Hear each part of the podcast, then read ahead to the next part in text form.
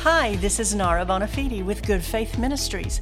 Welcome to my podcast, I Was Made for This, where we will be talking about identity. Things like finding your real purpose and how God has an awesome plan for your life. Discovering who you really are, what you were made for, and becoming who God has created you to be is true freedom.